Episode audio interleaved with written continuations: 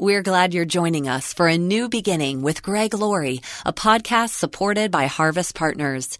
Get more encouraging audio content when you subscribe to Pastor Greg's Daily Devos.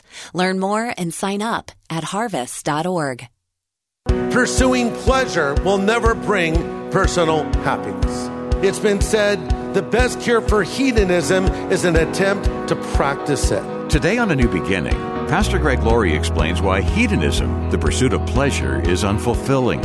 Happiness never comes by direct pursuit. The only place to find real, lasting happiness is in a relationship with God. The people that know God are the happiest people. This is the day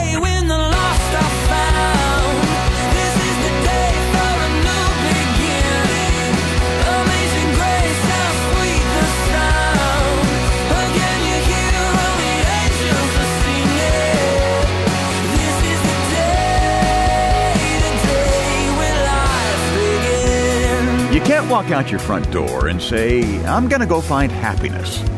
You can't get in your car and enter happiness as a destination in your GPS. No wonder so many people have a hard time finding it. Today on A New Beginning, Pastor Greg Laurie points out happiness is a byproduct, an after effect. And today we'll see how happiness can be fleeting unless it's the byproduct of a genuine relationship with God. It's a series called Happiness, based in the book of Philippians.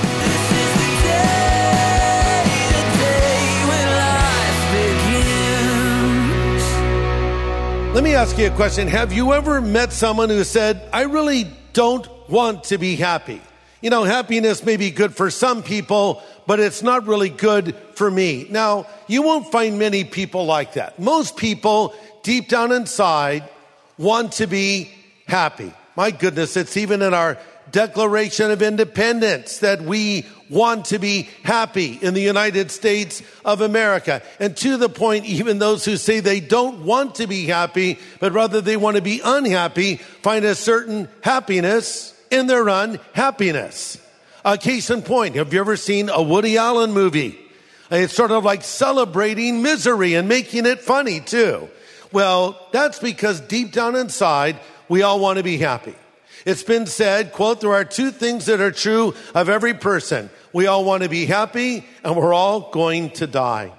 By the way, you may be surprised to know that God wired you that way. And this goes back for centuries. Augustine in AD 397 said, quote, everyone, whatever his condition, desires to be happy, end quote.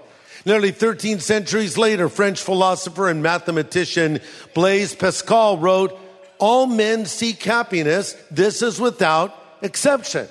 I read uh, in the newspaper a while back the lead singer of one of the most well-known rock bands in the world, and he was quoted to say this, you ask me if I'm happy. Listen, I've bought myself a Rolls Royce. I'm part of the biggest band in the world and I'm about to move into a luxurious mansion. Am I happy with that? No, I'm not. I want more. See, some things never really change. When comedian Dave Chappelle was making millions of dollars, he found he was not happy and he was quoted to say, the higher up I go, the less happy I am. So is happiness a lost cause? Marilyn Manson said, quote, anyone who thinks they're happy should really go see a doctor because there's no reason to be happy, end quote. Milton Berle, the comedian, said, quote, a man doesn't know what true happiness is until he gets married, then it's too late. So only I would quote Marilyn Manson, Dave Chappelle, and Milton Berle in the same sermon, right? Okay? But I'm just trying to show you the spectrum of opinions on the topic. George Burns, another comedian from years gone by, said, happiness, it's having a large, loving, caring, close-knit family in another city. Okay, so there was always a punchline with those guys. But listen, despite what all these people tell us, according to the Bible, you can be happy. According to the Bible, you should be happy.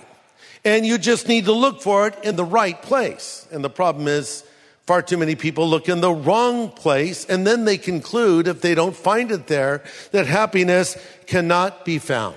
Before I tell you what happiness is and where to find it, let me tell you where you will not find happiness. Number one, being beautiful or handsome will not bring personal happiness. Let me say that again. Being beautiful or handsome will not bring you personal happiness. I know this from experience. that wasn't a joke. That kind of hurt a little bit, honestly. I mean, to be laughed at in the face? No, I meant it. I meant it as a joke.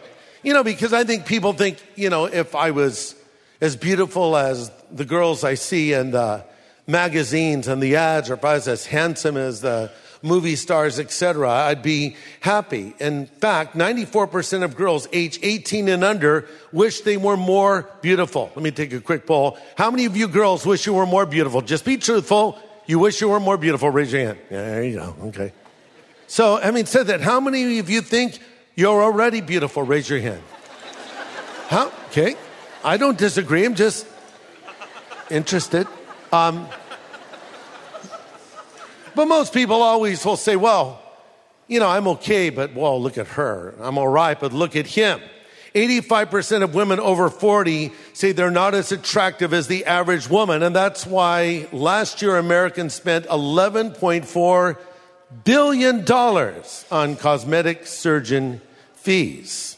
And that was Newport Beach alone.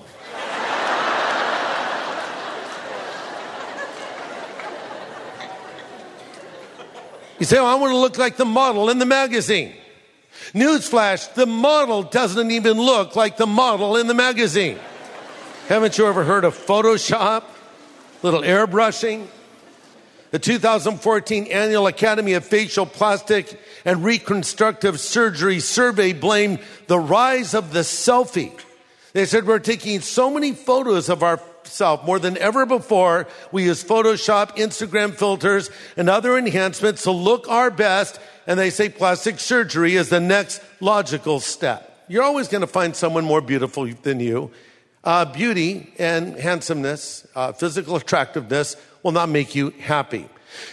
Number two, personal possessions will not bring personal happiness. They can improve your life, make your life more comfortable, but they will not bring the real happiness you're searching for. There was an article in Time magazine uh, that had the title "The Real Truth About Money," and it said, "quote Clinical depression is three to ten times as common today than two generations ago. Money jangles in our wallets and purses as never before, but we are no happier for it. In fact, for many, more money leads to more depression." Maybe that's why Proverb 27 20 says, hell and destruction are never full, and so is the heart of man never satisfied. Having relationships will not ha- make you happy. Now, look, you're wired for relationship. You're wired to have someone that you will love and uh, and marry one day. That's not a bad thing. But if you say marriage is going to make you happy, you're going to be in for a big shock. Maybe even before the honeymoon is over. And, you know, because we're asking a person to do something a person simply cannot do. And we as a person can't meet all the needs of another person because people let us down. Parents let down children, children let down parents, husbands let down wives, wives let down husbands, cats always let down their owners. Dogs do better. Number four, pursuing pleasure will never bring personal happiness pursuing pleasure. I didn't say you can't have happiness in pleasure. There are many fine pleasures in life that are good. You know, a, a, nice meal, a beautiful sunset, time with people you love, those are good pleasures. But then there are perverse pleasures, uh, pleasures that are sinful. And the Bible even says there can be a little fun in the pleasure for a time, but then comes the repercussions of it. And you know, you think, well, if I just, you know, tried this drug, or if I drank a little bit more, or I had this experience. No, none of those things in and of themselves will make you happy because after the rush and excitement wear off, the deadness kicks in. That's why the Bible says in 1 Timothy 5 6, she that lives for pleasure is dead while she's living. You want to be a real zombie, not like you see on TV But a walking dead person, be a person that lives for pleasure. It'll never make you happy. In fact, living for pleasure is one of the most unpleasurable things you can do. It's been said the best cure for hedonism is an attempt to practice it. So, all right, happiness doesn't come from those things. Where does it come from? Where do you find personal happiness? Simple answer. The only place to find real, lasting happiness is in a relationship with God. How many passages in the Bible have to do with happiness, gladness, joy, and laughter? Care to hazard a guess? Pastor Greg will have the answer in just a moment. We love when we hear from our listeners, like this woman who tweeted a comment to us. Hi, Pastor Greg. I really enjoy your daily devotion. Whenever I'm so caught up with work, life, and stuff, your email's the one thing that connects me back to the Lord. Even if it's only five minutes, it's the most precious five minutes of my day. Thank you. We're grateful to hear how Pastor Greg's daily devotionals are touching lives. And if you'd like to send a note to us, email Pastor Greg, greg at harvest.org. Do it today, would you?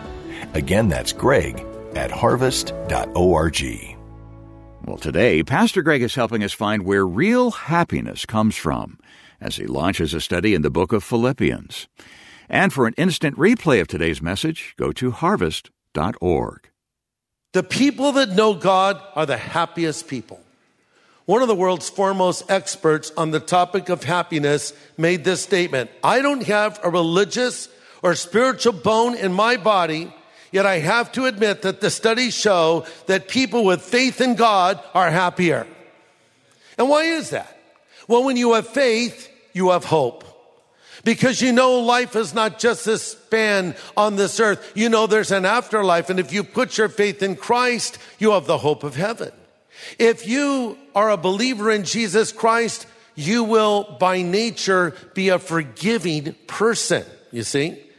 It's been said the first to apologize is the bravest. The first to forgive is the strongest. The first to forget is the happiest. End quote. And that's true. When you forgive and you forget, that will bring you happiness. So because we have hope, because we forgive, because we have faith, it gives us a happier state. And here's something that might surprise you. God wants you to be happy. Remember when the angels announced the birth of Jesus, they said, we bring you news of great joy, but it can be translated good news of great happiness. And also we read in Luke 10 20, Jesus said, Be happy that your names are written in heaven. So he's telling us to be a happy person. Now that doesn't mean if you're a Christian, you won't have sadness. And sadness is not always a bad thing. You know, sadness has its place, especially when you're mourning someone you love that maybe is gone or, or something else. It's okay. It's a process that we have where we, we cry out to God and deal with these things. But even in the midst of sorrow, even in the midst of mourning, you can still have this deep seated happiness. It doesn't come from what you have or don't have. It comes from who you know. By the way, there are 2,700 passages in the Bible containing words like joy, happiness, pleasure, laughter, gladness, feasting, and celebration. Let me say that again. Wrap your mind around this. There are 2,700 passages in the Bible containing words such as joy, happiness, pleasure, laughter, gladness, feasting, and celebration. So when you see someone that, you know, they never smile and, and they're never happy, you say, man, you need to read your Bible more. Because God wants you to be a happy person. And know this, even God himself is happy. Have you ever thought about that? You know, when you look at the false gods of this world, they're never happy. You ever look at the tiki gods in Hawaii? You know, people like to collect them. They're actual gods, and they're always mad. They have a big frown on their face. Usually their tongue is sticking out. Buddha, he's not really happy. He looks, for the most part, to be asleep. I've seen a couple with a slight little smile on his face, but, uh, you know, the, these other gods are not happy, but we serve the happy God. In John 15, Jesus said, I've told you this to make you completely happy as I am. Jesus was happy, but Greg, wait, he was a man of sorrows and acquainted with grief. That's true. The Bible says that. But he said, I want you to be happy like I'm happy. Do you think Jesus always went around crying and with a frown on his face? I think when that verse is telling us he was a man of sorrows and acquainted with grief, it's describing the time when he was carrying the cross to Calvary and bearing the sins of the world. But I think Jesus was a happy Savior, a smiling Savior. Do you think children would have wanted to be around Jesus if he wasn't approachable? I think it was that warmth that he had that drew them in. So we serve a happy God and he wants us to be happy as well. In fact, uh, Paul writes, the glorious news entrusted to me by the blessed God, or a better translation would be the good news from the happy God. I like that, don't you? The happy God. And that is one of the main themes running through the book of Philippians. Yet, the fact of the matter is, as circumstantially, the apostle Paul, the author of this book, had nothing to be happy about. He had nothing outwardly to rejoice about. He didn't write this from some ivory tower. He was writing this from a prison cell in Rome. And you know what? Paul knew a lot about personal hardship and discomfort. Uh, he suffered more than most people ever will. In 2 Corinthians 11 24, here's what he says I've worked harder. I've been put in jail more often. I've been whipped times without number. I faced death again and again. Five different times the Jews gave me 39 lashes. Three times I was beaten with rods. Once I was stoned and left for dead, I might add.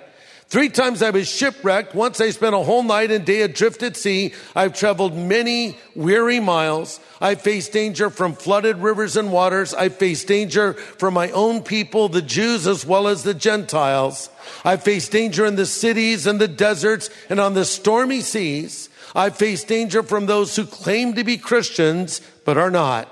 I've lived with weariness and pain and sleepless nights. Often I've been hungry and thirsty and I've gone without food. Often I've shivered with cold without enough clothing to keep me warm. And beside all of this, I have the daily burden of how the churches are getting along.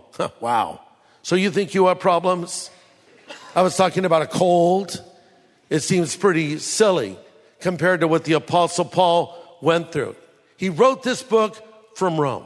Now, when we think of Rome today, you know, we think of a city of ruins, amazing pizza and pasta, scooters everywhere, the Trevi fountain, you know, things like that. Maybe a romantic spot. Well, the Rome of Paul's day was a much different place. It was effectively the capital of the world. The Roman Empire had bludgeoned the planet into submission. And uh, living in Rome at this time was a very dangerous thing because Caesar Nero was in power. He was probably the worst of the Caesars. Uh, he instituted daily uh, contests in the arena between the gladiators there in the great Colosseum, a good part of which is still standing in Rome today. And uh, he became progressively more bloodthirsty and decadent. Uh, a contemporary of Nero, a Roman philosopher known as Seneca, wrote with dismay saying, I felt as if I was living in a sewer, end quote. Nero is believed to be the one who set Rome on fire, and then he blamed it on the Christians. We know historically that Caesar Nero took a perverse pleasure in torturing and murdering followers of Jesus Christ. Stories are told of how he would cover them in animal skins and let them be attacked by dogs. He would crucify them. He would even cover Christians in pitch and set them aflame to light his garden as he would ride around in his chariot. His mother was murdered by him. He murdered his mother after his rise to power. And her last words tells something of how wicked Nero had become as the emperor. She said to the executioner, the good thing about my death is the womb that bore Nero is now dead. Wow. This is one bad dude. And he was in power. And this is where Paul was. And yet he's brimming with joy and he's talking about happiness. He's chained to a Roman guard day and night. His case was coming up shortly, but Paul didn't know how it would turn out. He might be acquitted. He might be beheaded. Uh, he originally wanted to preach in Rome and he ends up here as a prisoner. And if this isn't bad enough, many of the believers were against him. They were spreading lies about the great apostle. So he was under the most miserable circumstances imaginable. And yet here he is, rejoicing.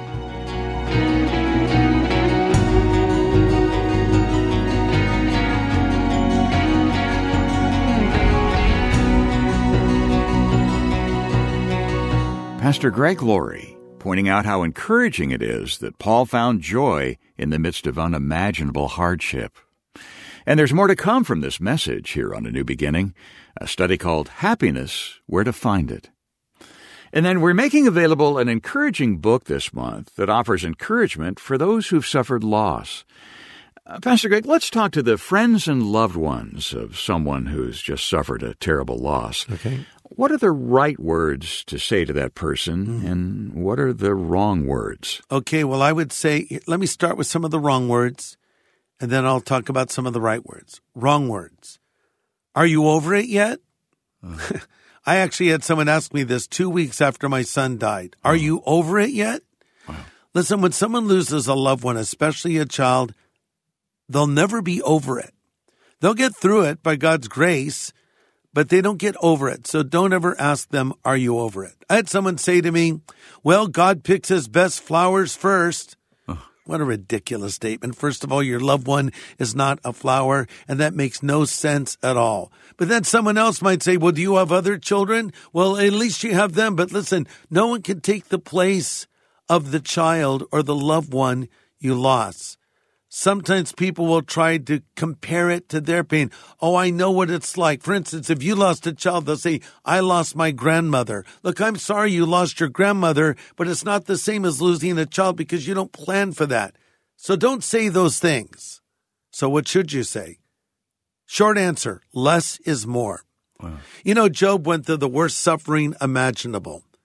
Some friends showed up, and for the first few days, they said nothing. They just saw Job in his pain and misery, and they wept for him. That was fantastic. And you know, it's really when they started talking that the problems began. So choose your words carefully. As I said, less is more. You could say something like, I'm really sorry. I'm praying for you. I love you. Is there anything I can do for you? No, Greg, they need a sermon. You know, maybe they don't need a sermon. Maybe they just need a friend. Remember when Jesus was in the Garden of Gethsemane? He took Peter, James, and John with him. And he said, Stay here with me, watch and pray, for the spirit is willing, but the flesh is weak. And then he went and began to literally sweat blood, according to Dr. Luke, as the pressure of the impending crucifixion was coming. And he returns to them and they're asleep. And he said, Could you not stay awake with me? Here's the point Jesus didn't need sermons, he needed friends. He just needed someone to be with him. And when someone has lost a loved one, just being there, the ministry of presence, if you will, can really be a big deal. Well, we're speaking about loss, and that coincides with a resource we're making available to our listeners right now. It's a book by a family who suffered tremendous loss in the last couple of years, the Evans family. Many of our listeners are familiar with Dr. Tony Evans, and their family suffered the loss of eight different family members in the last few years. The book is called Divine Disruption, and I know you highly recommend it. I do. And not only do I recommend it, I want to put a copy of this book in your hands. Uh, because this is a book that's going to be encouraging to you. It's subtitled Holding On to Faith When Life Breaks Your Heart. Am I talking to somebody right now that has a broken heart? Maybe you're having a hard time holding on to your faith? Then you need a copy of this book, Divine Disruption, that I will send to you for your gift of any size. Some of you may only be able to send a little bit, but whatever you send will be invested in expanding this radio ministry. So please, whatever you can do, it's greatly appreciated. And as our way of saying thanks, we'll send you your own copy of this brand new book by Tony Evans and his children titled divine disruption. Yeah, that's right. All four of Dr. Evans' kids contributed their encouragement. Priscilla Shirer, Crystal Evans Hurst, Jonathan Evans, and Anthony Evans. It's rich encouragement from five different points of view. We hope you'll send a generous investment today and ask for the book Divine Disruption. And we'll only be mentioning this a short time longer, so get in touch right away. You can call us at 1 800 821 3300 and we can take your call anytime 24 7. That's 1 800 821 3300. Or just go online to harvest.org. Hey everybody, Greg Laurie here. You know, my uncle, Fred Jordan, had one of the first Christian TV programs out there. It was called Church in the Home. I remember watching it as a little boy when I was living with my grandparents. Well, we have church in the home for you every weekend. It's called Harvest at Home, and you can find it at harvest.org. We have worship and a message from God's Word. So join us this weekend for Harvest at Home at harvest.org. Well, next time, more insight from the kickoff message in Pastor Greg's new series in Philippians called Happiness. Join us here on A New Beginning with pastor and Bible teacher Greg Laurie.